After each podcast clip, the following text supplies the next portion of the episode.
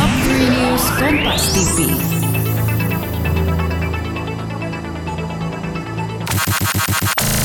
Jumpa lagi bersama saya Aiman Jackson.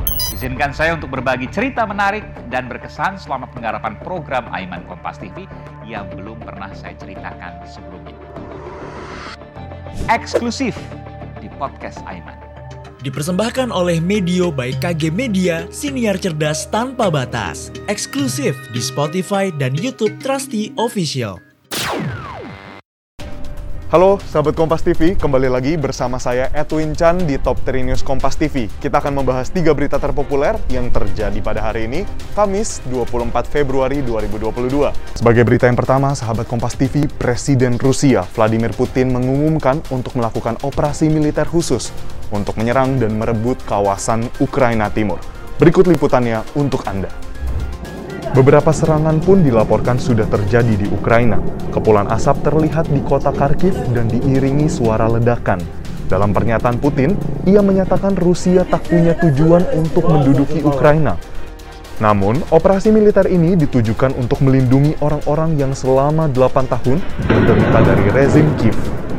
Menanggapi hal ini, Kementerian Luar Negeri Indonesia mengatakan WNI di Ukraina saat ini dalam keadaan aman. Berlanjut ke berita berikutnya, sahabat Kompas TV, Menteri Agama Yakut Khalil Komas dikritik sejumlah kalangan dan dilaporkan ke polisi atas dugaan penodaan agama. Para pelapor yakni Kongres Pemuda Indonesia dan Roy Suryo menilai Menteri Agama diduga melanggar Undang-Undang ITE dan pasal penodaan agama di KUHP.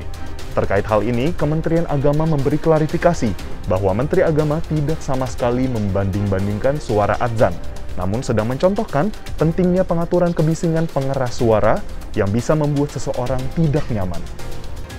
Sebagai berita yang terakhir, sahabat Kompas TV, Menteri Tenaga Kerja Ida Fauzia memutuskan untuk merevisi Permenaker nomor 2 tahun 2022 tentang dana jaminan hari tua. Revisi ini ditargetkan selesai pada Mei mendatang.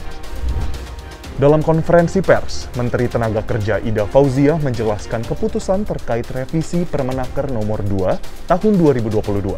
Menurutnya, proses revisi akan melibatkan para akademisi dan ditargetkan bisa selesai pada bulan Mei mendatang. Dan itulah dia tiga berita terpopuler yang terjadi pada hari ini. Sahabat Kompas TV, saya Edwin Chan pamit undur diri. Sampai jumpa di Top 3 News Kompas TV berikutnya. Terakhir, pastikan Anda selalu menaati protokol kesehatan. Salam sehat.